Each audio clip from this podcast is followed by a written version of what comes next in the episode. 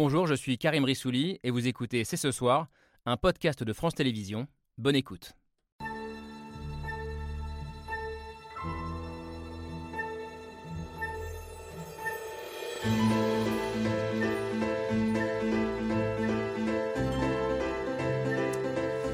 Bonsoir à toutes et à tous, soyez les bienvenus sur le plateau de C'est ce soir. Il y a des décennies où rien ne se passe et il y a des semaines où des décennies semblent apparaître. Cette phrase n'est pas de moi mais d'un certain Vladimir Ilyich Lénine. Et elle s'applique parfaitement à la semaine que nous venons de vivre. Un gazoduc saboté et transformé en bombe climatique en pleine mer Baltique. L'exode de près de 300 000 Russes qui fuient leur pays après la mobilisation partielle décrétée par le Kremlin et peut-être surtout l'annexion de 20% du territoire ukrainien qui sera officialisé demain à Moscou lors d'un grand discours de Vladimir Poutine. Nous venons donc de vivre une nouvelle semaine de bascule, une nouvelle semaine de bouleversement, pour citer François Hollande, avec qui nous allons débattre ce soir de cette accélération de l'histoire. Où s'arrêtera la stratégie de la terreur de Vladimir Poutine? Sommes-nous entrés de plein pied dans ce que certains appellent la guerre totale? Nous sommes le jeudi 29 septembre 2022. C'est ce soir, c'est parti.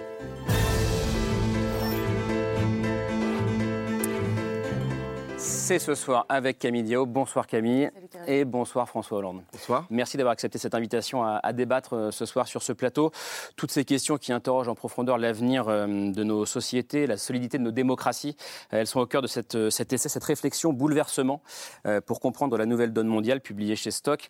En disant le monde a basculé, c'est la toute première phrase du livre. D'où vous étiez à l'Élysée de 2012 à 2017, vous avez été à la fois l'acteur et le témoin privilégié de, de cette nouvelle donne mondiale. Vous avez côtoyé des hommes qui sont pour certains encore au pouvoir aujourd'hui, à commencer par Vladimir Poutine, qui est euh, l'un des personnages principaux de ce livre. On s'est beaucoup posé la question sur ce plateau euh, depuis euh, sept mois. Jusqu'où ira-t-il? Comment lui répondre? Des questions qui sont, je crois, plus que jamais au cœur de, l'actualité. Pour débattre avec vous ce soir, Dominique Moisy, bonsoir. soyez le bienvenu. Vous êtes l'un des grands visages de la géopolitique en France, conseiller à l'IFRI et à l'Institut Montaigne. Depuis le tout début de cette guerre, vous êtes l'un de ceux qui affirment que le monde est bel et bien face à un risque de troisième guerre mondiale. Et si je parlais de guerre totale dans les titres, c'est une expression que je vous, que je vous dois. Vous dites qu'il y a aujourd'hui ce risque de, guerre totale. Vous étiez aux affaires François Hollande en 2014 euh, lors de l'annexion de la Crimée par Vladimir Poutine. Demain, ce sont quatre nouvelles régions qui seront officiellement annexées euh, à Moscou. Les préparatifs de la grande cérémonie d'officialisation sont en cours. Bonsoir Oksana Melnichouk. Bonsoir. merci d'être là. Je le disais, environ 20% du territoire ukrainien qui sera officiellement annexé. Mais sur le terrain, la résistance continue. La contre-offensive ukrainienne se poursuit. vous êtes ukrainienne, ceux qui ne vous connaissent pas l'auront compris. réfugiée en France depuis le début de la guerre et désormais correspondante pour la télévision ukrainienne. Euh, vous aussi, Alexandra Kazina, euh, même si votre situation euh, et celle d'Oksana sont très différentes et même si votre pays est le pays agresseur dans cette histoire, vous êtes une exilée ici en France, exilée russe. Vous avez quitté Moscou pour Paris au mois de mars, au tout début de cette guerre. Depuis une semaine, je disais, près de 300 000 Russes vous ont imité. vous nous direz comment vous, vous regardez cet exode et cette réaction de la société russe, tardive ou pas, vous nous le direz. Signifie-t-elle la fin de Poutine et de son régime On va en débattre ensemble ce soir. Et puis pour comprendre euh, ce qu'il y a dans la tête de Poutine. On voulait aussi inviter ce soir un journaliste qui s'est penché de très près euh, sur le système Poutine. Bonsoir Antoine Vitkin. Bonsoir. Soyez le bienvenu. La vengeance de Poutine, on a déjà parlé ensemble. Titre de votre documentaire qui est ressorti euh, au tout début de, cette guerre russo-ukrainienne. François Hollande, ce livre, il est directement lié à cette guerre dont, dont, je viens de parler. Est-ce que c'est l'invasion russe, ce jour-là, le 24 février dernier, qui vous a fait vous replonger dans votre propre histoire? Oui, ce livre, il, a commencé à être écrit euh, pratiquement le même jour que Vladimir Poutine décidait d'envahir euh, l'Ukraine, parce que ce qu'il faisait là était inscrit il y a déjà longtemps, sûrement une décennie. C'est-à-dire que lorsqu'il est revenu au pouvoir euh, en 2012, après quatre ans, si je puis dire, d'abstinence. Laissant Medvedev, qui était son homme de paille, au pouvoir. Oui, et en souffrant sans doute de cette situation, il a considéré que l'Occident avait gagné du terrain, ou en tout cas euh, avait contribué à encercler la Russie. C'est ainsi qu'il présentait la situation de son pays. Et il avait soif de revanche. Mais il avait aussi une vision à long terme, parce qu'il n'est pas euh, simplement mu par euh, des coups qui seraient des coups de colère. Il a un coup stratégique qui est de faire que euh, l'Empire russe ou l'Union soviétique, dont il a souffert sans doute du délabrement, puisse se reconstituer sous une forme ou sous une autre. Et j'ai compris à ce moment-là, dans cette première conversation que j'avais avec lui, j'avais eu cette expression, souvent la première impression est la bonne, eh bien mon impression était qu'il était dans, une, dans un conflit, dans une confrontation avec l'Occident. Et c'est ce qu'il déclare encore aujourd'hui, c'est-à-dire euh, sa haine de, de ce que nous représentons, de la démocratie, d'une forme de liberté. Il considère que nous sommes euh, dans des sociétés décadentes et que le temps est venu des régimes autoritaires. Bouleversement, c'est le titre euh, de votre livre. Ça pourrait aussi être le titre de la semaine si on devait lui en donner un. On en débat après le billet de Pierre Michel.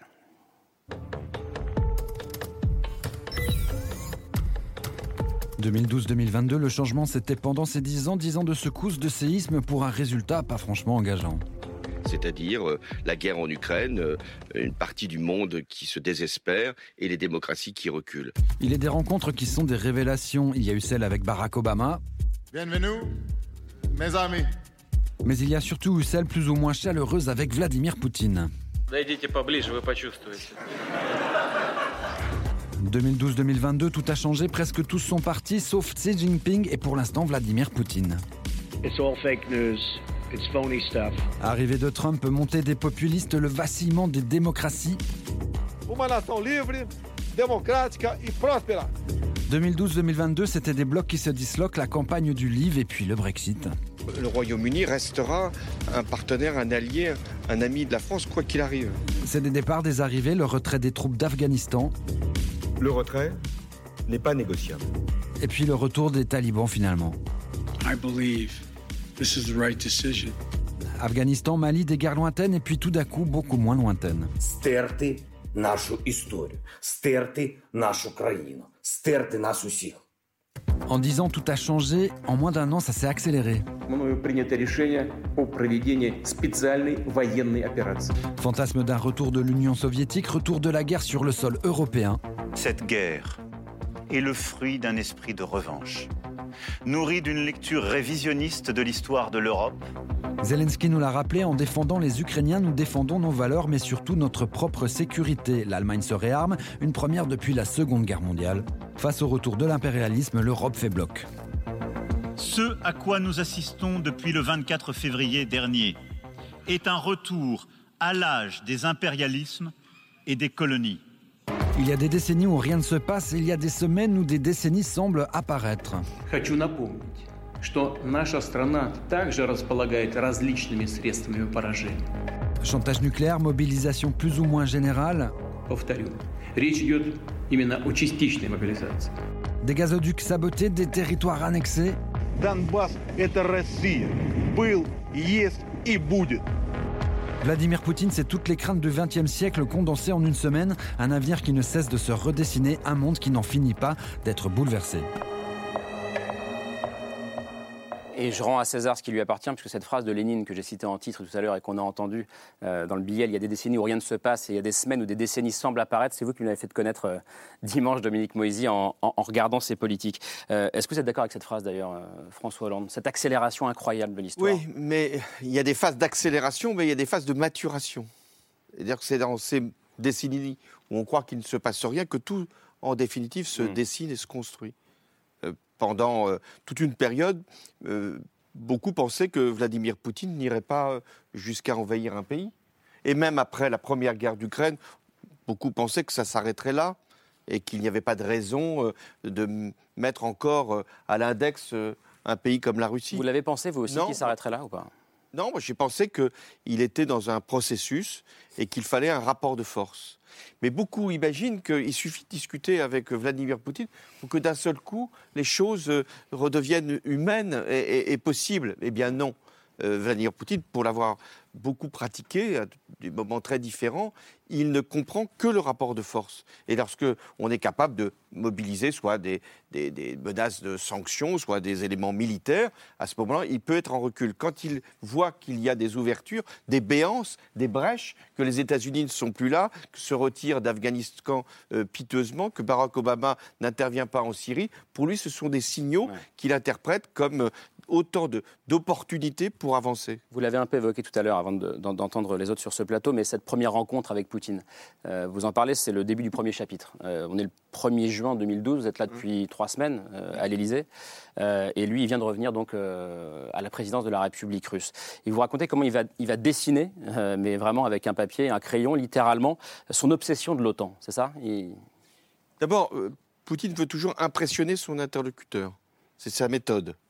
Soit par une euh, douceur euh, feinte, soit par une brutalité. Là, c'était la première fois que nous nous rencontrions, il voulait montrer qu'il était euh, un pays agressé. Et donc, il me mmh. demande un papier et il dessine sur ce papier tous les missiles qui existent en Europe en disant, vous voyez, c'est la Russie qui est visée, c'est l'OTAN qui est l'organisation belliqueuse, et moi je ne demande qu'à retrouver euh, mes droits et, la souveraineté de, mon pays. Bon, tout ça ne tient pas, et dans les mmh. arguments que l'on peut utiliser, il y a déjà euh, le faux semblant puisque en, réalité, contrairement à tout ce qu'il prétend, l'Occident a toujours laissé une place à la Russie, y compris en, en l'associant dans toutes les grandes organisations internationales au G8, ce qui était très frappant pour moi, c'est que ma première réunion à laquelle j'ai participé, c'était un G8 à Camp David où il y avait Medvedev. Et Medvedev était d'une totale euh, euh, tranquillité, euh, transparence, Et justement, c'est ce que Poutine veut casser en, en intervenant comme il le fait auprès de moi, de montrer que maintenant la Russie est de retour. Et il va attendre qu'il y ait des résistances à cette prétention.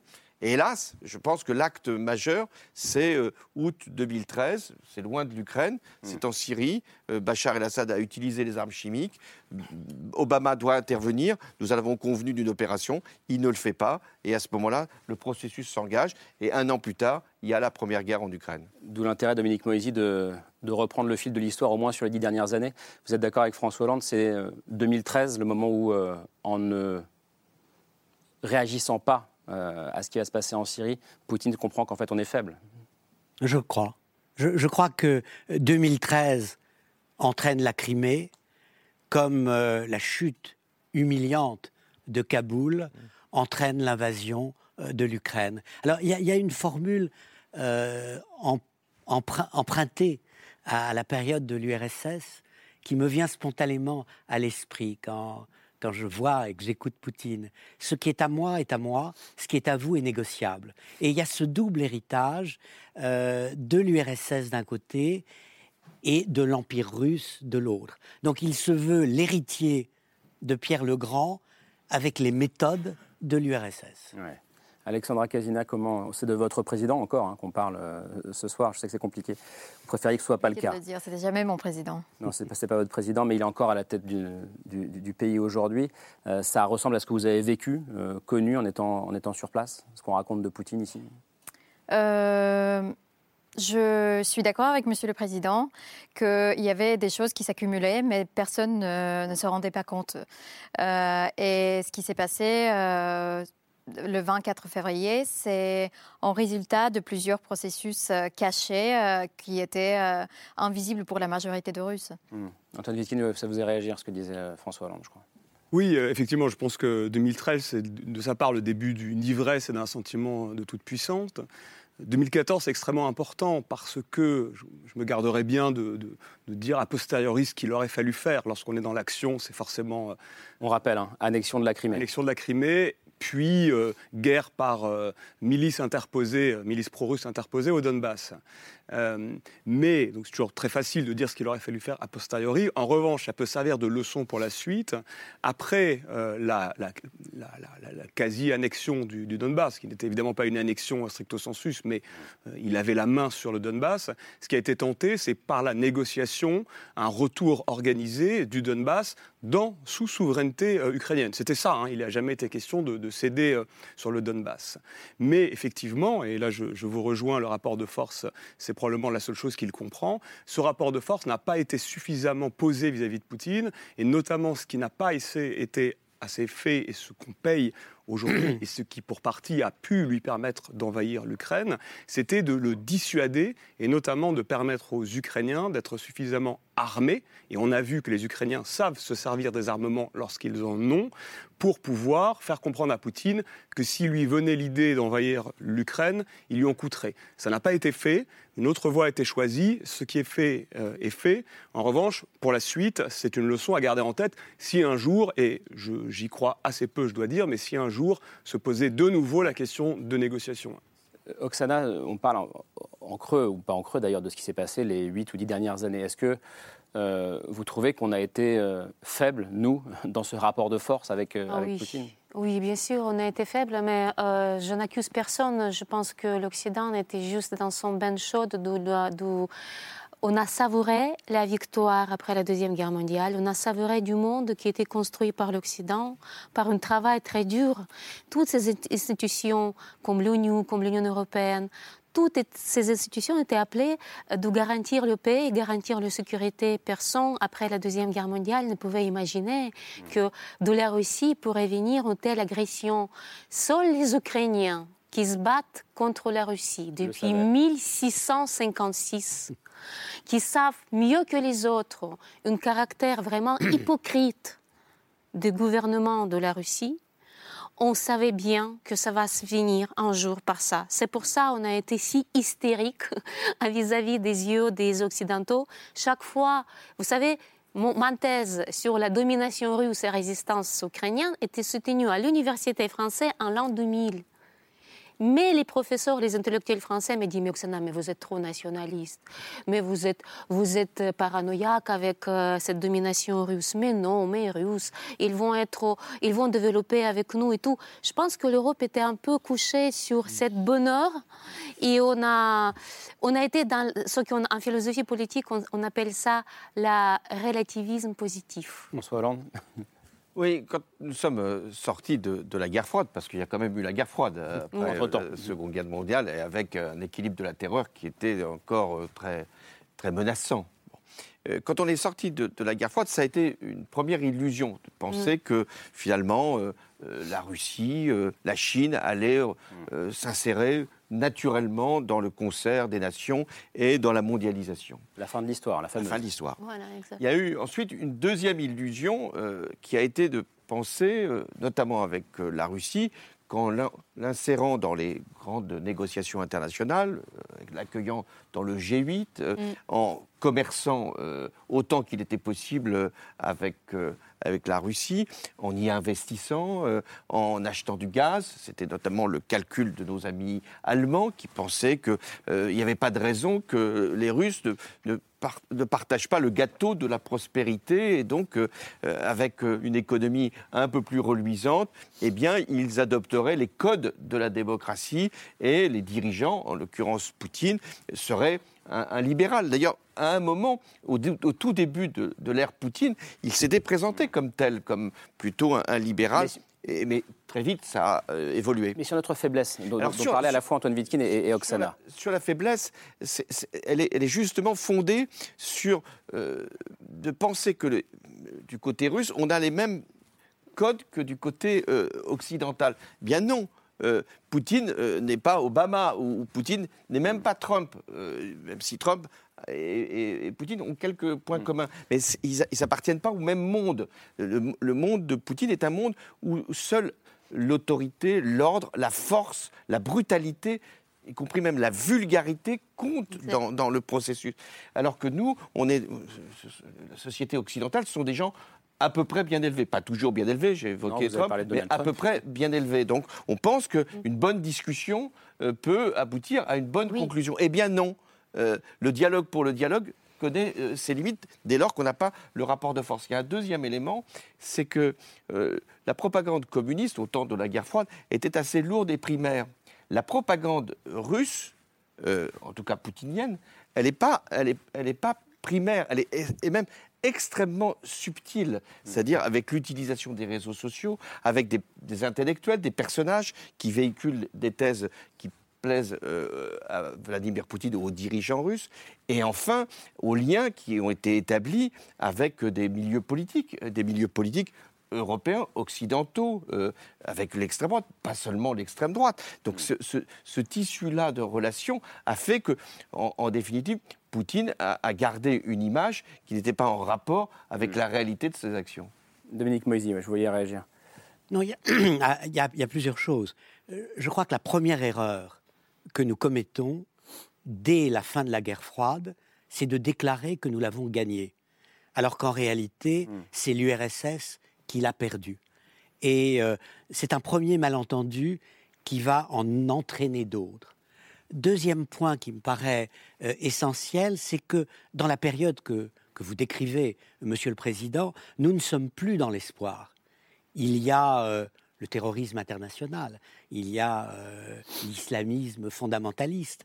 Et il me semble que ce qui explique la faiblesse de notre réaction en 2014, c'est la rencontre entre la perception en réalité d'un Obama faible, qui ne veut pas y aller, qui ne va pas euh, soutenir les Européens s'ils ont des réactions euh, plus fortes que celle-là, et des priorités autres. Nous considérons, peut-être à tort, que en réalité, ce qui nous menace le plus, ce n'est pas euh, l'ambition impériale russe qui est en train de renaître, c'est l'islamisme fondamentaliste. Et, et dans ce contexte, il est très difficile euh, de réécrire l'histoire et, et de faire en 2014 comme si nous avions la vision de ce qui s'est passé depuis.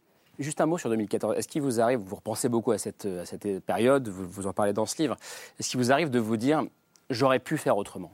Moi et Merkel, nous aurions pu faire autrement En 2015, c'est-à-dire au moment des Au moment accords des de de Minsk. Nous sommes euh, poussés par euh, le président ukrainien pour trouver une solution et pour ne pas accepter euh, déjà ce qui paraît être une annexion de- du Donbass et, et de la Crimée, et donc d'avoir un cadre euh, général qui deviendra donc euh, euh, l'accord de Minsk pour maintenir, préserver l'intégrité du territoire. Et c'est parce qu'il y a un rapport de force à ce moment-là que Poutine, euh, d'une certaine façon, euh, cède, parce qu'il sent bien qu'il n'est pas en- encore en, en- en position euh, qui lui permettrait d'aller plus loin.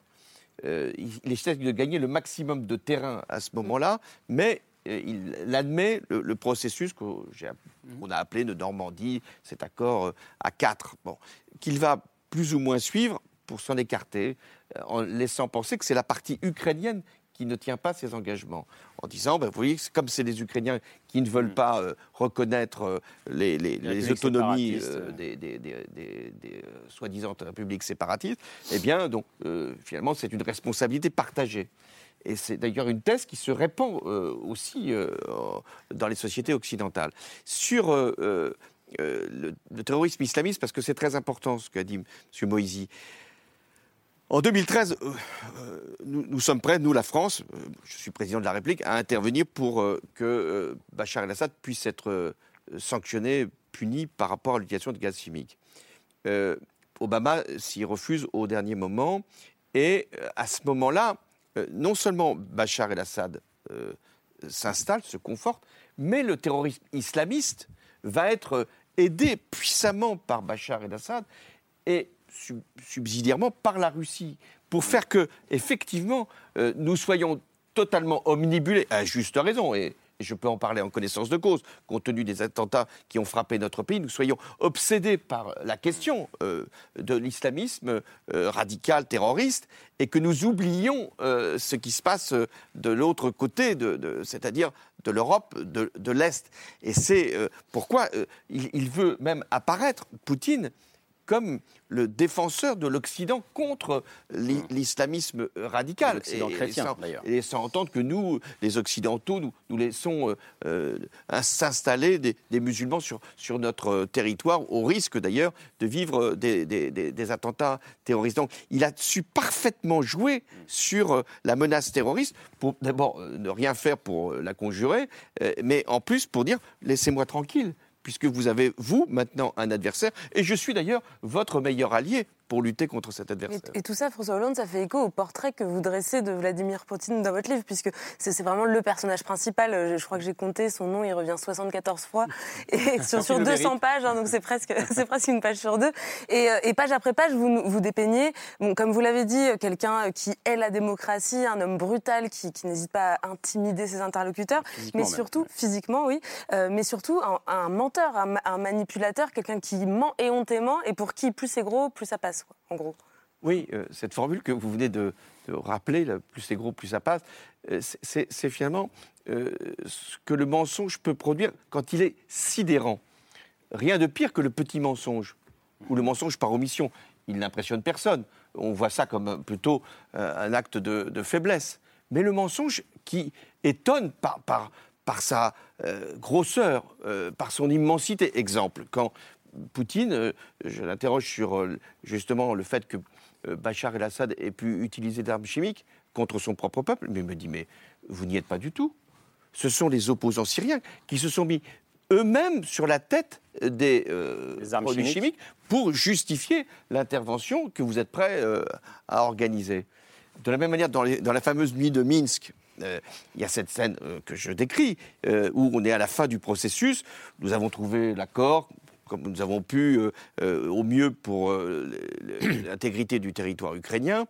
Et Poutine dit il faut avoir aussi l'assentiment des séparatistes. Ah ben, je, je, lui dis ben, vous avez toutes les possibilités. Ah, il me dit mais je ne les connais pas du tout, moi, les séparatistes. Je, je, je n'ai jamais eu de conversation avec eux. Suis, euh, le mensonge est énorme. Donc on est toujours un peu étonné. Euh, et puis quelques minutes plus tard, on arrange un peu l'accord. Et il me dit, je vais passer un coup de téléphone. Je lui dis, mais à qui vous téléphonez? Bah, Aux séparatistes. je voudrais qu'on qu avance euh, dans le temps, puisqu'une question qu'on s'est beaucoup posée aussi sur ce plateau, avec vous aussi, Dominique Moisy, euh, c'est la question aussi de la folie et de la rationalité de Poutine, qui se pose peut-être encore plus crûment euh, aujourd'hui. Et on, on s'est replongé dans les archives de Poutine. Il y a quatre ans, Sochi, vous vous rappelez sûrement Antoine Vitkin, voilà ce que déclare à l'époque Vladimir Poutine. L'agresseur doit comprendre que le châtiment est inévitable, qu'il sera détruit. Et nous, en tant que victimes d'une agression, en tant que martyrs, nous irons au paradis. Eux, ils crèveront tout simplement, parce qu'ils n'auront même pas eu le temps de se repentir. En gros, c'est le discours d'un homme qui nous dit, et qu'on n'a peut-être pas écouté à l'époque, si je tombe, vous tomberez avec moi. Est-ce que c'est ce qu'on est en train de vivre en ce moment, potentiellement, Antoine Vitkin C'est compliqué à dire et euh, on ne sait pas jusqu'où il est, il est, prêt à aller. Euh, il y a un millénarisme euh, dans son idéologie. Je ne sais pas s'il a ça en, lui. Euh, c'est un, un, homme politique brutal, cynique, qui reste assez rationnel et il nous l'a montré jusqu'à maintenant. Il va très loin, il est prêt à tout. Aujourd'hui, il ne peut pas se permettre de perdre cette guerre parce que perdre cette guerre pour lui, c'est perdre le pouvoir et peut-être la, la, vie. Et donc, il est prêt à sacrifier Allez. beaucoup de vies, à commencer par celles des Ukrainiens et celles de, de son peuple pour parvenir à ses fins.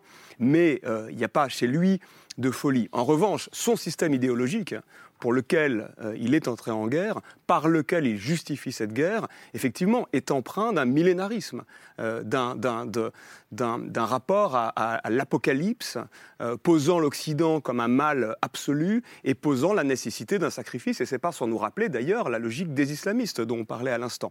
Et ça, je crois qu'il ne faut pas, le sous-estimer. Ça existe et ça fait 20 ans que par sa propagande, il offre ce modèle-là à son peuple. Et c'est d'ailleurs une raison, une des raisons pour laquelle il est plus suivi par son peuple que nous l'espérions au tout départ, même si évidemment dès le 24 février de nombreux Russes sont partis et puis encore ces derniers jours on a vu que beaucoup de, de jeunes Russes refusaient la mobilisation. Mais il y a ce millénarisme-là, il faut pas le sous-estimer. Sur la rationalité de Poutine, euh, Oksana Melnichuk, je ne sais pas si vous êtes... Euh... Euh, vous savez, je pense que euh, ce n'est pas uniquement le, Poutine qui est concerné dans cette histoire.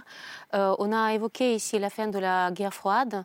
Et euh, comme je, je, travaille beaucoup, je négocie beaucoup avec les, les, gens qui s'occupent de la justice internationale et transitionnelle, on est plus ou moins d'accord que toutes les guerres, guerres doivent être finies par les tribunaux internationaux la guerre froide, il n'était pas fini par le tribunal. Donc les coupables n'étaient pas jugés. Le pire des choses, c'est que le crime qui était euh, commis par l'Union soviétique contre, contre, son propre peuple et contre l'humanité n'a été jamais jugé. On n'a jamais eu le Nuremberg contre les crimes de l'Union soviétique, contre le stalinisme par exemple. Hmm. C'est pour ça Poutine il ne fait que réincarner tout ce qui était ensommeillé. Et pour, euh, euh, pour, pour revenir un peu sur la faiblesse d'Occident, je voudrais aussi attirer votre attention. La force de la France, c'est votre histoire, mais votre faiblesse, c'est la méconnaissance de l'histoire de, notre partie de la Terre, ça veut dire de l'Est de l'Europe. Et je pense que maintenant, nous devons vraiment creuser très attentivement pour trouver dans cette histoire peut-être les recettes, comment s'en sortir aussi. Je voudrais qu'on reste quand même sur cette question euh, qu'on posait parce que euh, on a vu ce qui se passe depuis une semaine. Euh, on a vu, alors on ne sait pas qui officiellement qui a causé le sabotage de, Nord Stream. bon, les soupçons se portent plus sur la Russie que sur les autres. On est d'accord, Dominique Moisy Moi, ça me rappelle 1812. le général Kutuzov est chargé par le tsar Alexandre de défendre la Russie contre l'invasion française, qu'est-ce qu'il fait? Une politique de terre brûlée. Il euh, euh, brûle la terre pour que les Français euh, n'aient pas de quoi manger, il brûle les villes pour que les Français n'aient pas de refuge contre le froid. Et qu'est-ce que fait Poutine aujourd'hui? Car il est impensable, très difficile d'envisager qu'une autre source ait été mmh. capable de se livrer à de tels actes de sabotage qui suppose quand même une logique d'État, eh bien, qu'est-ce qu'il dit? Vous voyez, euh, je suis prêt à sacrifier euh, mes propres gazoducs euh, parce que, soyez sans illusion, si vous continuez à soutenir l'Ukraine, vous aurez vraiment très froid cet hiver. Car ce mmh. que j'ai fait à mes gazoducs, je peux le faire à toutes vos sources d'énergie. Donc c'est une forme de d'avertissement mmh. solennel, avec une Hmm. escalade euh, vers une guerre, certains disent hybride. Vous vous dites total. moi, je serais tenté de dire total. François Hollande là-dessus euh, Vladimir Poutine euh, pense que nos sociétés européennes, occidentales, sont faibles, sont fragiles, sont vulnérables. Il a raison ou pas? Il a pour partie raison. C'est qu'il croit que si nous avons froid, euh, si nous payons très cher notre énergie, si nous sommes inquiets sur l'utilisation d'armes, euh, y compris de destruction euh, d'infrastructures, et peut-être davantage, eh bien nous nous poserons cette question toute simple. Et certains la poseront d'ailleurs quasiment publiquement. Pourquoi aller sacrifier autant de, forces économiques, autant d'énergie, autant de, de pouvoir d'achat pour quelques kilomètres carrés d'Ukraine? Pourquoi?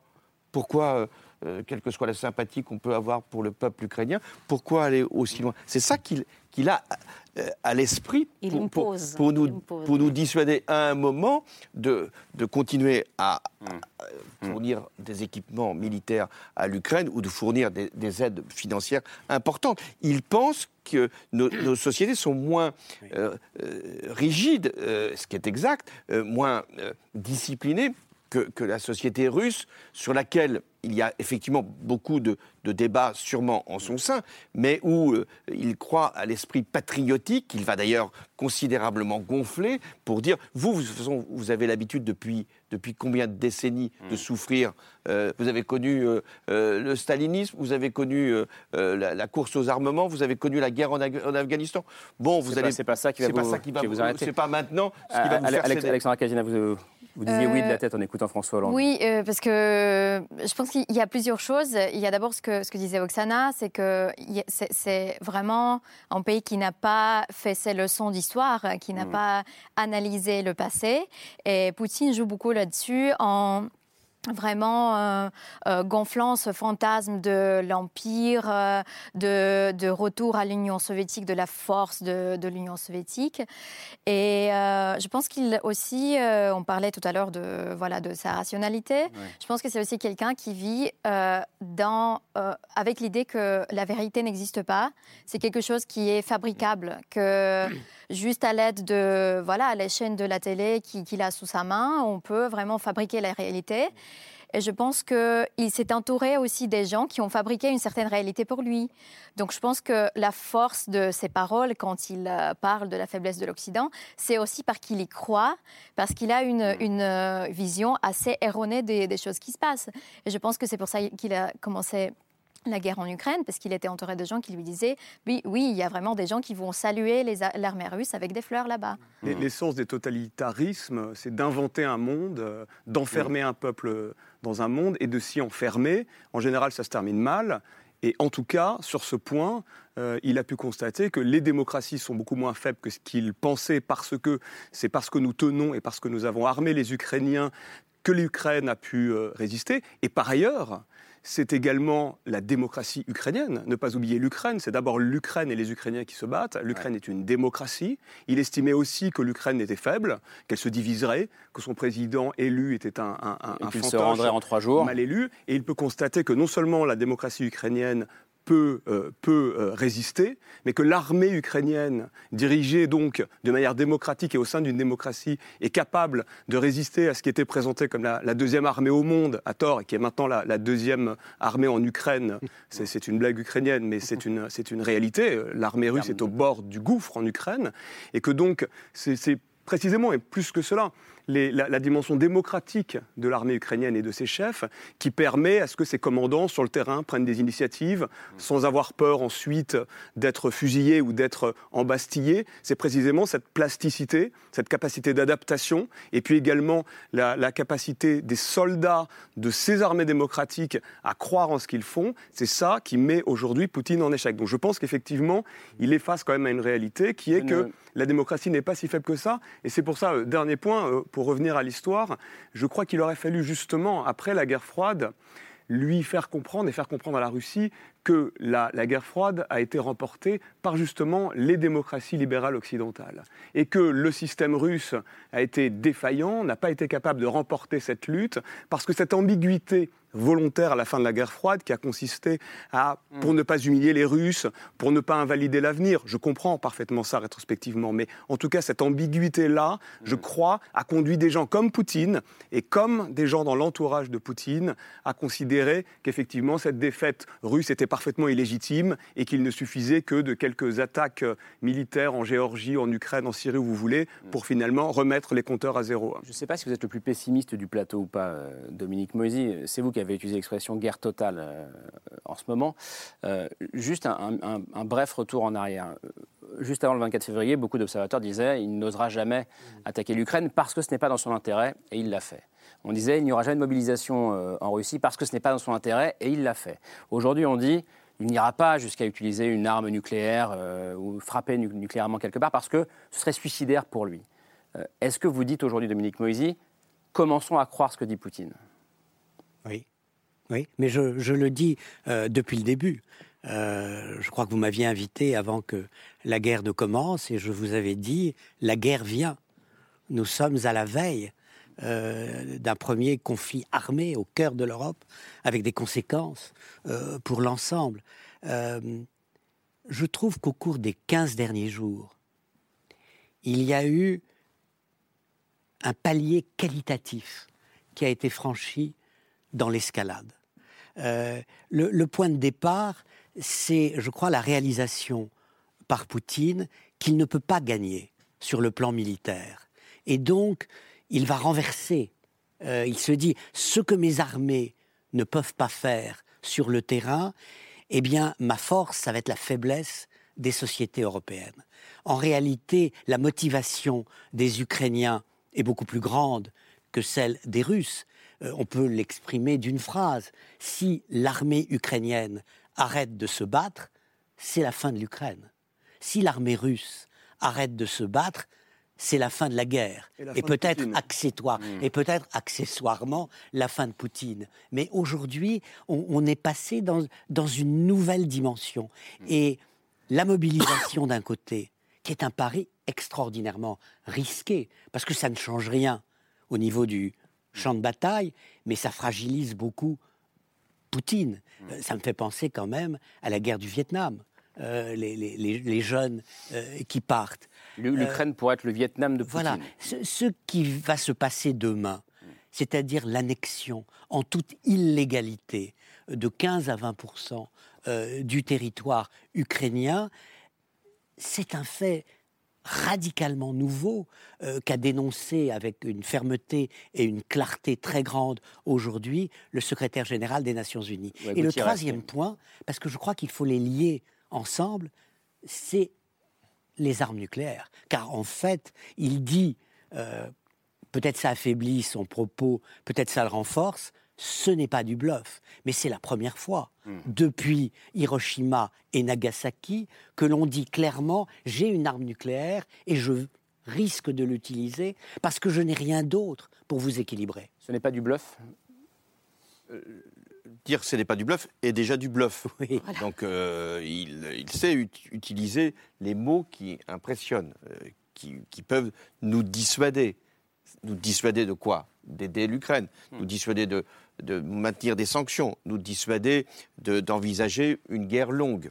Parce que, euh, quelle est, si on peut essayer d'anticiper, quelle est euh, aujourd'hui euh, sa stratégie? C'est avec l'annexion de, dire, bon, est-ce qu'on ne pourrait pas maintenant trouver une porte pour la négociation? Mmh puisque C'est comme ça que vous le disiez. Oui, bien sûr. Nous avons annexé des territoires.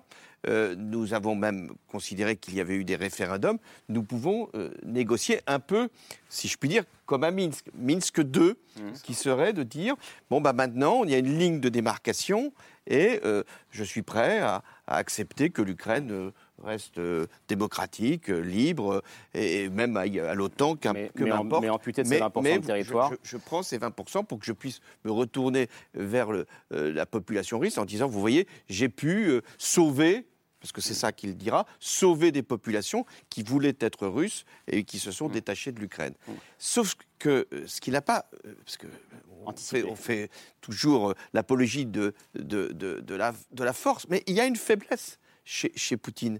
Sa faiblesse, c'est que, d'abord, militairement, il est beaucoup moins puissant qu'il l'avait imaginé ce qui est un problème. Et pardon, et qu'il annexe des territoires euh, qu'il ne contrôle pas tous totalement militairement. Qu'il ne contrôle pas tous et qui vont être de plus en plus euh, euh, mis, mis en, difficulté, ou en tout cas reconquis par les, par, les, Ukrainiens si nous continuons à les soutenir et que nous n'envisageons pas une négociation honteuse. Il y aura bien Erdogan ou les Chinois qui diront qu'ils sont hmm. tout à fait prêts à organiser une négociation. deuxièmement, sa faiblesse, c'est qu'il est, qu'il est seul hmm. en réalité. C'est ça qui est apparu. Il est seul, et il est de plus en plus seul. Et l'épidémie de Covid a, renforcé sans doute sa solitude. Donc il n'a plus euh, les, éléments qui lui venaient de ses, de relais, j'imagine, euh, en Russie, pour témoigner de, de, ce qu'est le ressenti de, de, la population. Et troisièmement, parce que les guerres, elles reposent sur l'économie, l'économie russe, c'est une économie effondrée. Et que vous ne pouvez pas gagner la guerre quand vous n'avez plus la ressource économique. On parle beaucoup des sanctions. Les sanctions, elles ont quand même leur effet, leur impact. Et donc, il ne peut plus entretenir son armée comme il l'avait envisagé, même s'il y a encore des réserves euh, en, gaz et en pétrole qui peuvent lui assurer quelques recettes. Et je dirais, le dernier élément, j'avais décrit cette grande alliance entre la Chine et la Russie, sauf que maintenant la Chine commence à s'inquiéter euh, du comportement de Poutine parce que ça met en cause aussi sa conception de la diplomatie et ça rend plus délicat l'opération euh, éventuelle euh, pour Taïwan. Et ça met aussi en cause le business que la Chine aime faire dans un pays relativement, dans un monde relativement calme. Dix fois plus importante que la Russie et donc elle aurait tout à perdre de sanctions. Si je peux ajouter un point, Monsieur le Président, c'est que, vu de Pékin, la défaite euh, de Poutine, c'est aussi la preuve que les systèmes autoritaires euh, ne sont pas voués à la victoire, que l'histoire n'est pas écrite, que en réalité, les démocraties peuvent se défendre et que les démocraties gagnent toujours. Et c'est ce qui se joue fondamentalement pour nous, c'est hmm. pour ça que nous sommes partie prenante. J'étais à Taïwan la semaine dernière, les Taïwanais regardent l'Ukraine évidemment avec ça en tête, en se disant nous pouvons résister et nous pourrons peut-être même être aidés. Et les démocraties, effectivement, euh, peuvent gagner. Et c'est pour ça, Oksana, que je rejoins ce que vous avez dit tout à l'heure, qui est, je pense, extrêmement important. Il faut certes essayer de comprendre Poutine, de savoir ce qu'il y a dans sa tête, mais il faut surtout savoir ce qu'il y a dans notre tête, savoir pourquoi nous nous battons Au nom de quoi Est-ce que nous avons à perdre aussi, ça il faut le dire, si par malheur Poutine l'emportait? Nous avons à perdre quelque chose qui est extrêmement important, qui serait là un signal euh, envoyé que effectivement l'ordre international le respect des frontières, le respect des droits de l'homme, tout ça peut être balayé. Vrai et nous sommes, et nous sommes les garants de cela. Et donc nous avons beaucoup à perdre, mais nous avons aussi beaucoup à gagner. On est là dans si nous sommes un moment charnière, malgré tout. Le, François Hollande le disait, euh, avec euh, cette fête de l'annexion, en gros, qui se prépare demain. Euh. Oui, exactement. Demain, 15h officiellement, ce sera officiel et Vladimir Poutine va signer bah, le, décret d'annexion de, ces quatre régions de, Kherson, Zaporizhia, Luhansk et Donetsk suite au, au référendum qui se sont tenus cette semaine. Ensemble, ils vont former un nouveau district fédéral avec la Crimée qui s'appellera Krimsky. et donc, demain, 15h heure de Moscou, il y aura un grand discours de Vladimir Poutine et on pouvait voir aujourd'hui le, pays en train de se préparer. Euh, on va voir une image notamment de cette estrade qui a été montée sur la place rouge euh, à Moscou. Où on peut lire le nom des quatre territoires ukrainiens annexés avec euh, sur le côté ensemble pour toujours. Et enfin, on sent bien qu'il est question demain pour Vladimir Poutine de célébrer, même si ce n'est qu'une simili-victoire, en tout cas une, victoire, d'apporter une bonne nouvelle au peuple russe. mais Alexandra Rasina, qu'est-ce qu'il s'agit de célébrer exactement? Est-ce que c'est l'annexion de, ces territoires? Est-ce que c'est euh, la, fin de la guerre du Donbass euh, qui dure euh, depuis huit ans? Quel discours va avoir Vladimir Poutine à votre avis? Je pense que c'est toujours à peu près la même chose. C'est c'est vraiment cet, euh, cet, élan impérialiste, c'est nous sommes ensemble, c'est en pays uni, c'est quelque chose de, de, pas rationnel, mais d'émotionnel plutôt, mm. euh, qui, et c'est des discours, euh, c'est les mêmes discours qu'il prononce chaque fois quand il est réélu. Ce ne sera, ce sera pas la, la fin de, de la guerre, parce que c'est pas la fin de la guerre, mais je pense que euh, c'est aussi quelque chose qui va marquer le paysage à Moscou, comme, comme on le voit maintenant. Ça me fait beaucoup de peine de voir ça parce que l'endroit où je travaillais se, se, trouve juste à côté de, de cette place. Et, Et donc c'est une étape plus qu'une conclusion finalement qui sera célébrée demain. Je pense que c'est la manière de donner quelque chose à célébrer au peuple qui est quand même euh, effrayé parce qu'on voit quand même euh, les, hommes partir euh, à la guerre et, de gagner un peu plus de, voilà, de points et de euh, de popularité. Oksana Melnichuk, est-ce que ça vous, ça vous rappelle, ça vous renvoie, on a parlé de 2014 tout à l'heure, euh, à l'épisode de la Crimée, et est-ce que vous avez peur quelque part, je sais que vous êtes très optimiste euh, en général, mais est-ce que vous avez peur quand même qu'à partir de là, finalement, le soutien international puisse faiblir euh, que certains puissent dire, comme disait François Hollande, bah maintenant commençons à négocier. Ça y est, il l'a fait, il a récupéré euh, l'Est de l'Ukraine. Vous savez, la peur, c'est un mot qu'on n'utilise pas pour les Ukrainiens. C'est vraiment le mot qui n'existe plus dans notre vocabulaire. On a, on a peur de, de rien, d'après tout ce qu'on a déjà vécu, depuis 1656, je précise. Ah, vous l'avez dit 20 fois sur ce plateau. Voilà, non, mais parce que ça, c'est une histoire très longue qui va se finir un jour, et très bientôt. Euh, je voudrais insister que demain, c'est un jour J pas pour l'Ukraine et pour la Russie, c'est un jour J pour l'Europe. Parce que j'insiste de dire que ce n'est pas la guerre euh, de la Russie contre l'Ukraine, c'est une guerre de Poutine contre tout ce qui est le monde de l'ordre, pas uniquement Occident, c'est le, c'est le monde du chaos qui est représenté par Poutine contre le monde de l'ordre, du droit international qui est représenté par le reste du monde. Parce que même ces alliés raté Chine et Inde, ils ont, ils ont tourné le dos. Poutine il a reçu un énorme fiasco au, en Ouzbékistan et on aperçoit maintenant l'attitude du ours blessé. Donc il faut surtout pas céder, il faut surtout pas avoir peur. L'Ukraine n'arrête pas de répéter la même chose. Donnez-nous l'arme, on s'en occupe. Hmm. Les sécurités de l'Europe maintenant dépendent de l'armement de l'armée ukrainienne. Le nucléaire, c'est un chantage. Monsieur le Président, vous connaissez très bien qu'il y a le protocole. Les, les, euh, ont déclaré dans toutes les têtes responsables de sécurité des États-Unis ont déclaré qu'ils ont mis le protocole. Le protocole, ça veut dire que les Américains, ils ont monté leur avion, qu'ils n'ont pas monté depuis les années, les années, les années, qu'ils surveillent maintenant toutes les têtes nucléaires de, de, de Poutine. Il faut bien connaître que l'armement tactique, tu ne peux pas appuyer sur le bouton, il faut le déplacer, il faut le bien ranger. Dès que ça bouge, c'est tout de suite euh, vu par les satellites. Et les Américains, ils ont dit qu'ils ont toute la réponse de par l'armement conventionnel pour arrêter ça à ma connaissance. Donc n'ayez pas peur du nucléaire. Voilà, il y a les insights qui viennent de la Russie, des généraux russes. Ils sont en négociation avec les généraux américains depuis contre-offensive ukrainienne pour sortir de la guerre. Et dans l'entourage de Poutine, on prépare maintenant le remplacement de Poutine. Et Poutine, elle est prévenu personnellement qu'il va être exécuté tout de suite s'il touche les têtes nucléaires. Vous trouvez ça une vision crédible? euh, que je voudrais partager euh, parce qu'elle est très rassurante, euh, et y compris dans l'élimination finale euh, de Vladimir Poutine s'il touchait à l'arme nucléaire. Ce qui est vrai, c'est qu'il connaît, lui, les règles de la dissuasion. Il les maîtrise. Il sait que même avec une arme tactique, il y aurait des conséquences extrêmement graves pour son propre pays et pour peut-être sa propre vie. Mais il se trouve qu'il joue de, de la peur qu'il inspire, parce que euh, des populations qui savent par expérience, par l'histoire, ce que les, les bombes atomiques sont capables de produire. Là, on est sur des bombes beaucoup plus importantes, même quand elles sont tactiques. Donc, à partir de là, il sait créer l'effroi. Et, et juste vous, vous qui avez connu ça, vous aviez, comme on dit, le bouton nucléaire. Euh, Est-ce que c'est vrai que c'est pas si simple d'appuyer sur le bouton C'est pas ça?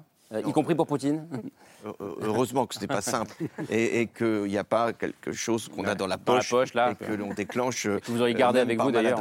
Euh, non, euh, ça, Vous avez jamais été tenté, hein. Euh, Je n'ai pas été tenté, d'autant que je n'avais jamais ce bouton euh, sur moi et qu'il y a effectivement, comme vous l'avez très bien dit, un protocole et que ce sont les chefs d'état-major qui, qui- qui, à la fin, euh, peuvent euh, enclencher, après plusieurs procédures, euh, le- le- le- le- l'arme nucléaire. Donc, euh, on le sait, euh, ça, ne se, produira pas ainsi. Mais euh, il n'est pas dans une escalade pour l'instant qui va jusque-là. Il est dans une escalade où il touche aux infrastructures. Il y a un élément très important dans ce que vous avez dit, c'est que la guerre en Ukraine, c'est pas une affaire d'Européens. Ça doit être une affaire du monde, car le monde regarde et euh, Poutine joue avec ça. Il dit, vous voyez, euh, les Européens, ils sont très mobilisés quand il s'agit de l'Ukraine, mais quand il y a euh, en Éthiopie, en République démocratique du Congo, ou même au Sahel, des, des drames qui s'y produisent, finalement, qu'est-ce qu'ils font les Européens? Qu'est-ce qu'ils font Ils les Américains? Qu'est-ce qu'ils font les Occidentaux? Et donc, il faut expliquer que ce qui est en cause, c'est- effectivement la, la société internationale, la communauté internationale, le- le- le- la primauté du droit international. Et euh, là, il y a une bataille qui, qui s'est ouverte. Et c'est pour ça qu'il est très important de s'adresser, nous, euh, Européens et Français en particulier, au reste du monde en disant, si nous sommes derrière les, les- les- les Ukrainiens, c'est pour une conception de l'ordre international. Pour le coup, ce qu'a fait Emmanuel Macron à, à New York oui, la oui, c'est très important parce que euh, Poutine, il l'a encore fait récemment, il s'adresse au reste du monde en disant, vous voyez, ce sont euh, l'ordre occidental. C'est pas l'ordre occidental que nous défendons, c'est l'ordre du monde issu d'ailleurs euh, de la charte des Nations Unies. Dominique Moïse. Mais ça me rappelle le, le débat dans les années 90. Euh, J'étais à Singapour et euh, on me disait, mais euh, euh, les valeurs universelles, ce sont des valeurs occidentales.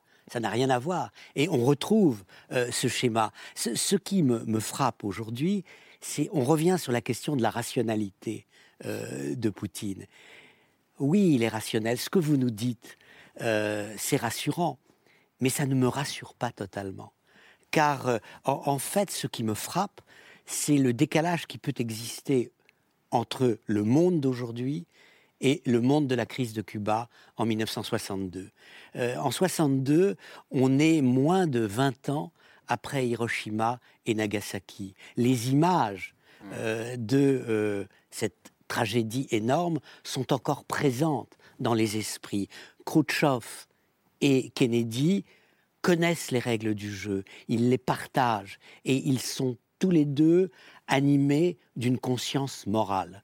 Aujourd'hui, la guerre nucléaire est devenue, avec le recul du temps, beaucoup plus abstraite. Et je ne parierai pas sur la conscience morale de Poutine. Il n'en a pas. Et lui et son régime sont absolument amoraux. Et en ça, d'ailleurs, ils ne sont pas les héritiers euh, du communisme qui avait sa morale, euh, certes criminelle, mais qui était une morale et qui avait en tout cas une conviction d'incarner une morale différente de celle des Occidentaux, mais une morale quand même. Poutine et son régime sont d'un cynisme, c'est ce que vous disiez tout à l'heure, qu'on construit une vérité, effectivement, on est inaccessible à la morale ordinaire. Et donc, c'est la raison pour laquelle, effectivement, il faut prendre ça très au sérieux. C'est certain, absolument. Il est vrai quand même que Poutine est de plus en plus isolé. Il est isolé internationalement, on l'a dit. son, discours sur l'Occident ne parle plus à personne. Euh, les, Chinois, les Kazakhs, enfin tout le monde part en courant en ce moment. Son propre peuple se détourne de lui. Et, ce, qui, ce, qui, effectivement, ce qui filtre euh, de, Moscou, des cercles du pouvoir, pour autant qu'on puisse en avoir une idée, c'est qu'il est également au sein des élites russes, mm.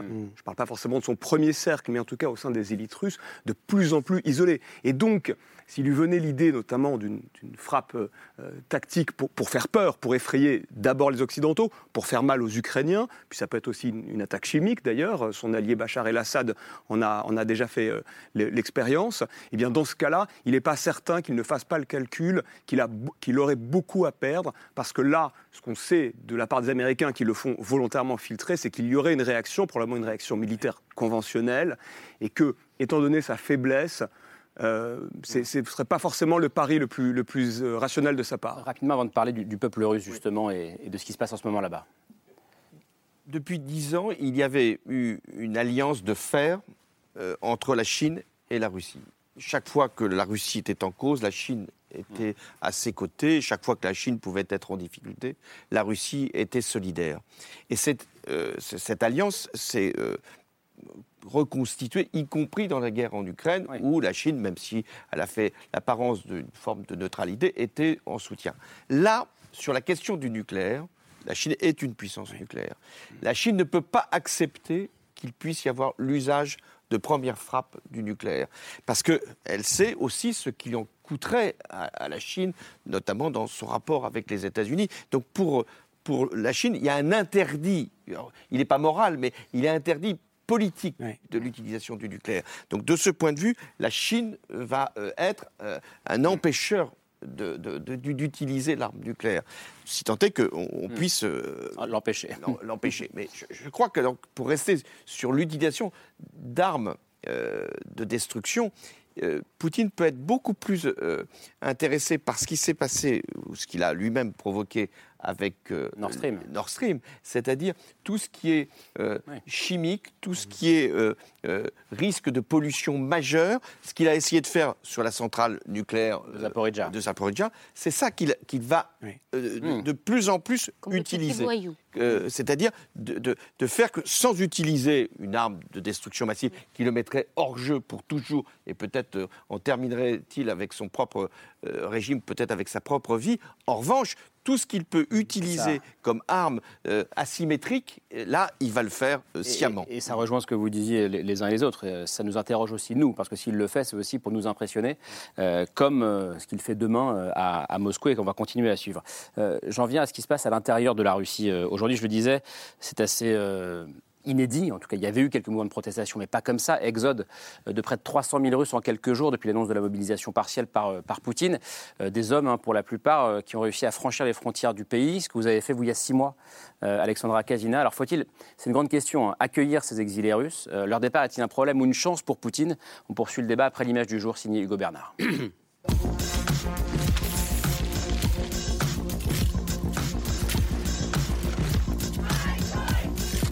L'image du jour, c'est celle d'un sauve qui peut.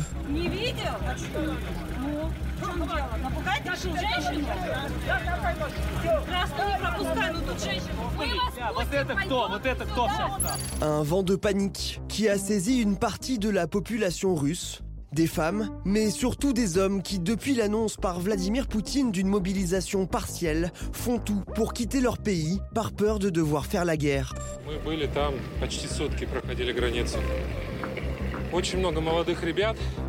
Jeunes ou âgés, ces hommes s'amassent depuis des jours aux frontières du Kazakhstan, de la Finlande et de la Géorgie. En une semaine, ils sont près de 300 000 à avoir quitté la Russie.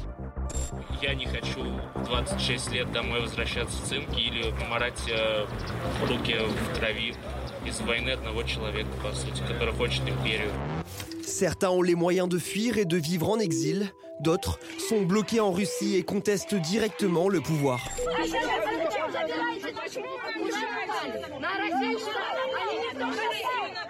Des protestations jusque-là rarissimes, mais qui se multiplient depuis l'annonce de la mobilisation. En Sibérie, un recruteur de l'armée a été abattu par un conscrit.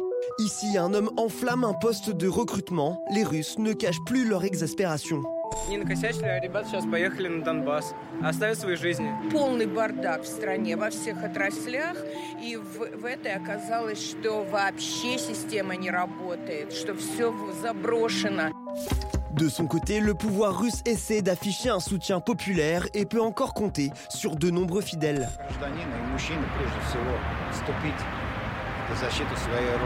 Поэтому мобилизация – это абсолютно нормальная мера, я поддерживаю.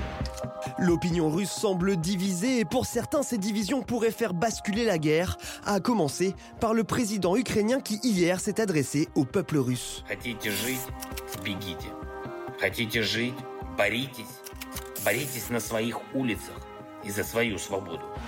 Dans l'image du jour, un exode massif et un pouvoir russe plus contesté que jamais. Alors Alexandra Casina, on a du mal aussi à mesurer l'ampleur de tout ça. Euh, D'abord, comment vous regardez ces images euh, de ces jeunes, pas que ces jeunes d'ailleurs, mais quand même beaucoup de jeunes hommes qui fuient la, la Russie? Euh, Est-ce que vous dites c'est formidable? Est-ce que vous dites c'est un peu tard? Mieux vaut tard que jamais? Comment vous regardez ça? Bah déjà, euh, je pense que c'est une grande catastrophe qui arrive à ce pays. C'est la première chose que je peux dire.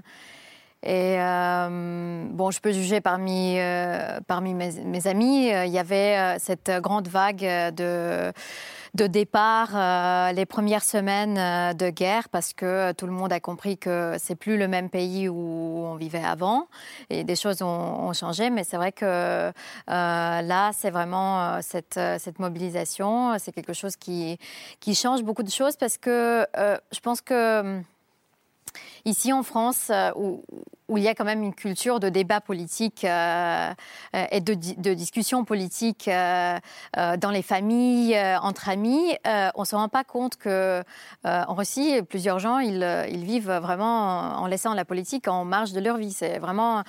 Et quand même, Poutine, il a quand même mis beaucoup d'années à, à créer cette situation où les gens ne se sentent pas qu'ils peuvent changer quoi que ce soit. Et donc, euh, ils passent leur vie à, à essayer de joindre les deux bouts et de ne pas penser à ce qui leur arrive. Et bien sûr que euh, quand il y a une annonce que demain tu dois, tu dois aller faire la guerre, euh, les gens. C'est l'une des questions. Est-ce qu'ils fuient uniquement la mobilisation ou est-ce qu'il y a un début de prise de conscience euh, de ce qui se passe en Ukraine, euh, que les Ukrainiens ne sont pas tous des nazis, euh, comme ce qui était dit au- au début du conflit? Est-ce que ça, ça évolue d'après vous, dans ce que vous entendez? Je pense que ça évolue, mais je pense qu'il y a aussi beaucoup de gens qui, qui ne pensaient jamais que, que les Ukrainiens sont des nazis et qui euh, essayaient juste euh, euh, de, de rester, de garder leur travail, d'essayer de, au- à tout prix de garder leur vie comme avant, mais, mais c'est plus possible.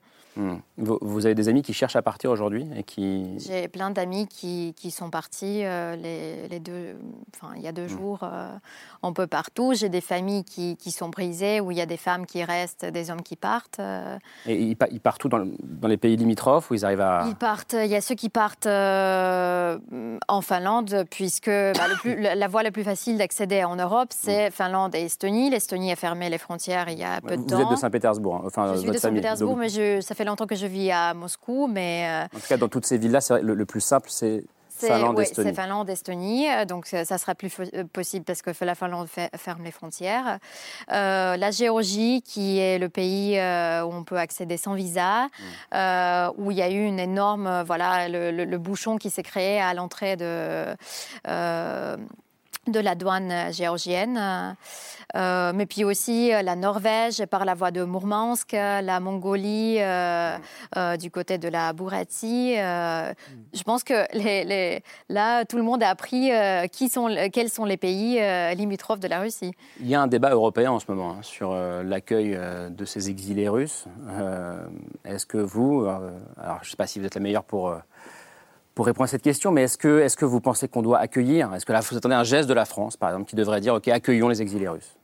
Je pense que la France accueille déjà très bien les, les, réfugiés de manière générale. Il y a quand même un système d'accueil qui, qui est en marche. Euh, je pense que tout d'abord, il faut s'occuper des réfugiés ukrainiens. Mhm. Parce que les réfugiés ukrainiens, c'est vraiment les gens qui fuient les bombes qui leur tombent dessus. Et ça, c'est primordial. Mais après, je pense que fermer les frontières à des, Russes qui, qui s'enfuient, c'est quand même un geste qui ne fait, ne fait rien à, Poutine et à son entourage, à les élites qui, vont euh, finalement prendre les décisions, mais qui est un coup de plus à la population qui est en train de fuir. Comment vous regardez, vous, ces images, Oksana Melnichuk Avec une énormément de déception, parce que, vous savez, c'est ça la différence entre l'Ukraine et la Russie. Nos hommes, ils fuyaient pas à ces cas-là. Ils sortaient dans la rue, ils battraient déjà toutes les gens qui les mobilisent. Mais, vous voyez, laisser les femmes et les enfants euh, pourrir euh, dans, sur la dictature et fuir du pays. Mais, vous ne vous dites pas tant mieux, tant mieux qu'ils n'aillent pas euh, combattre dans le. Ils, ils devaient, leur obligation comme citoyens, c'est rester et battre contre ce régime. Fuir, c'est une lâcheté énorme. Comment l'homme qui se respecte peut se permettre de laisser sa femme et son enfant sous le régime de dictateur et fuir? Non, mais c'est ça. Quand on nous a montré les cadres, quand les femmes euh, sortaient dans la rue et dansaient autour de policiers, nos hommes, ils en tiraient la tête. Ils se disaient mais mais ça va pas, les mecs. C'est vous qui devez se battre pour vous et pour vos femmes. Est-ce que c'est dur, est dur, à entendre ça, le mot euh, de lâcheté? C'est très dur à entendre. Euh, bah, après, moi, je suis pas je ne suis pas d'accord que l'homme doit faire quoi que ce soit. Déjà, pour moi, c'est un discours qui est un peu problématique, mais je comprends aussi pourquoi, pourquoi vous le dites, parce que mm. euh, en Ukraine, les hommes peuvent pas partir. Ils sont. Ils non, mais au-delà de l'homme et de la femme, ce que, ce que j'entends, c'est aussi les Russes devraient rester pour essayer de faire tomber le régime. La résistance de l'intérieur, c'est ce que j'entends. Vous imaginez cette quantité, c'est 200 000 S'ils sortent tous dans la rue, le régime tombe. Je ne pense pas que, franchement, que, ce, soit, suffisant. Je ne pense pas que ce soit possible parce que c'est un pays qui est déjà trop grand et il y a des violences dont on, sait déjà. Il y a des, des, euh, policiers qui, qui, font des, violences euh, sexuelles contre des, des, des tenues. Pour ça, il, faut les renverser. Qui se passent. Il faut les renverser. Comment vous regardez ça, les, les, trois autres Rapidement, parce qu'on a peu, de temps, allez-y. Deux, points. Euh, le premier, il ne faut pas sous-estimer les forces de la répression. Euh, le régime iranien est en place depuis plus de 40 ans. Et il y a beaucoup d'Iraniens qui sont descendus dans la rue, ils ont été tués, ils sont en prison. Aujourd'hui, ce qui me frappe historiquement, c'est que euh, plus on a un passif historique par rapport à la Russie, plus on accepte les Russes, hmm. l'Allemagne. Moins, plus on a souffert de la Russie, plus on se méfie des Russes. L'Estonie, ou la Finlande. Et je crois que quelque part quand même, nous devons avoir, et je vous rejoins, une politique d'ouverture prudente. Il peut y avoir des espions. Politique d'ouverture, François Hollande, j'arrive, Antoine Wittgen. Est-ce qu'est-ce que vous feriez Qu'est-ce que vous dites aujourd'hui Non, c'est au niveau européen que ça doit se décider. Euh, un pays ne peut pas seul, la France, mm. dire euh, venez traverser l'Europe. Et comment? Euh, Je crois que le principe devrait être de, laisser les frontières ouvertes. Mm. J'allais dire quoi qu'il en coûte pour les pays euh, qui sont les pays d'accueil. Pourquoi on a accueilli les Syriens et on n'accueillerait pas euh, les Russes qui, fuient? Donc je pense que de ce point de vue-là, c'est à, l'échelle de l'Europe qu'il faut le faire et, qu'il faut le faire assez vite. Euh, deuxièmement, je pense, comme l'a dit Dominique Moïsi, c'est-à-dire que le régime russe, justement parce qu'il est dans cette position de faiblesse, serait prêt à, massacrer sans, à mon avis, sans contrepartie morale de, de, de, de, le faire avec euh, une, une, férocité, ne serait-ce que pour dissuader justement les Russes de partir. Enfin, je, je, termine là-dessus. Euh, nous avons des conséquences du conflit. Euh, nous, Européens, Français, l'énergie est plus chère, l'inflation est forte, la croissance va être sans doute nulle l'année prochaine, il y aura sûrement des conséquences sur un certain nombre d'entreprises. Euh, ça, ça fait partie aussi euh, des éléments du conflit. Est-ce que nous sommes suffisamment forts pour euh, nous-mêmes trouver des réponses, apaiser un certain nombre de situations sociales, amortir un certain nombre de chocs, ou nous laissons nous-mêmes une population qui, à un moment, dira écoutez, on aime beaucoup l'Ukraine, mais c'est d'abord nous hein, d'abord chez nous que ça doit se jouer. Donc c'est pour ça que le message qu'il faut passer, c'est un message où, euh, vous l'avez dit tout à l'heure, euh, ce qui est en cause, c'est pas simplement la défense des Ukrainiens, c'est notre propre liberté. Euh, c'est pas simplement celle des Estoniens et des Finlandais qui sont tout près, c'est notre propre conception de la démocratie. Est-ce que, au terme de, de ce qui va être un conflit sans doute long, est-ce que c'est la démocratie qui gagnera ou pas? Antoine Wittkin, ra- rapidement sur cette, question. à ce que vous avez dit, évidemment, je pense que ce qu'il faut, ce qu'il faut se dire, euh, le pari qu'il faut faire euh, pour ce qui concerne la Russie, c'est que c'est une défaite militaire qui pourra faire chuter le régime poutinien, qui va au-delà de la seule personne de Poutine, euh, plus qu'une révolte populaire. Et donc, effectivement, ces, ces mobilisés qui refusent la mobilisation sans armes ne pèseraient pas grand-chose face, euh, face au régime. Les Ukrainiens malins, ils pourraient prendre l'arme et le tourner contre Poutine, si ça s'est arrivé avec nous.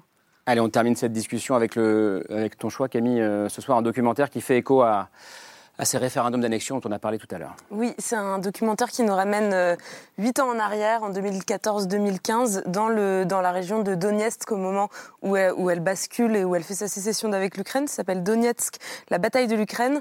Euh, un documentaire d'Anthony Butts euh, qui a suivi euh, des, plusieurs personnalités, mais notamment une qui un, un certain Boris, qui est un ancien membre du Parti communiste du temps de l'URSS, euh, qui s'est engagé corps et âme pour euh, la sécession et l'indépendance euh, de la région et qui va être chargé d'organiser le référendum d'indépendance qui s'est tenu en mai 2014.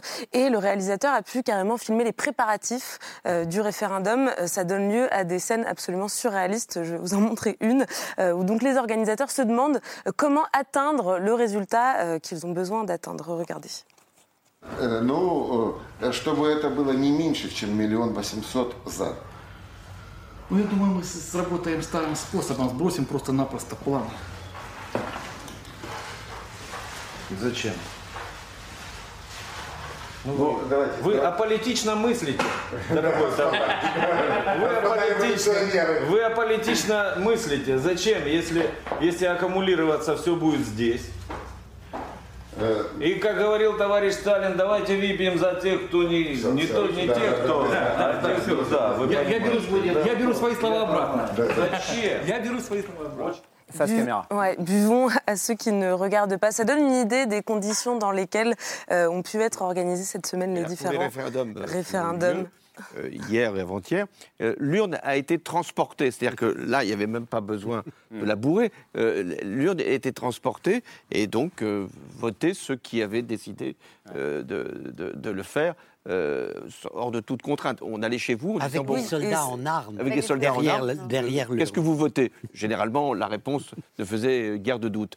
Donc, euh, euh, ce qui est, ce qui est aussi intéressant dans le reportage, c'est le, rapport à Staline. Car euh, Poutine, euh, son, son- son- pas son modèle, mais sa, sa référence, c'est Staline, c'est pas Lénine. Lénine, c'est un idéologue. Staline, c'est celui qui a battu les nazis et qui a fait l'Empire. Et ce sera le mot de la fin. On, on le regarde où ce On le documentaire regarde juste sur, enfin, on peut l'acheter en VOD euh, sur arte.tv.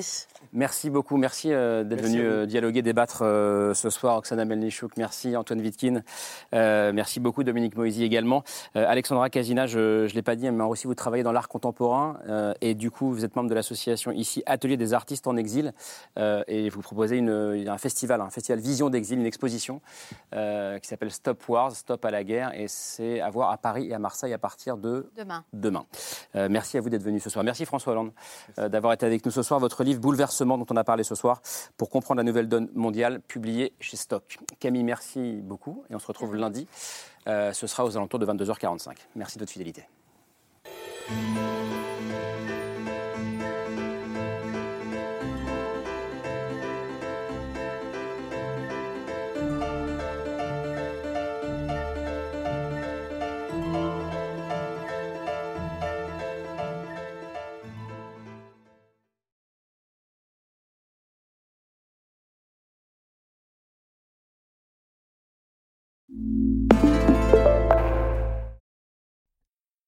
C'était C'est ce soir, un podcast de France Télévisions. S'il vous a plu, n'hésitez pas à vous abonner. Vous pouvez également retrouver les replays de l'émission en vidéo sur France.tv.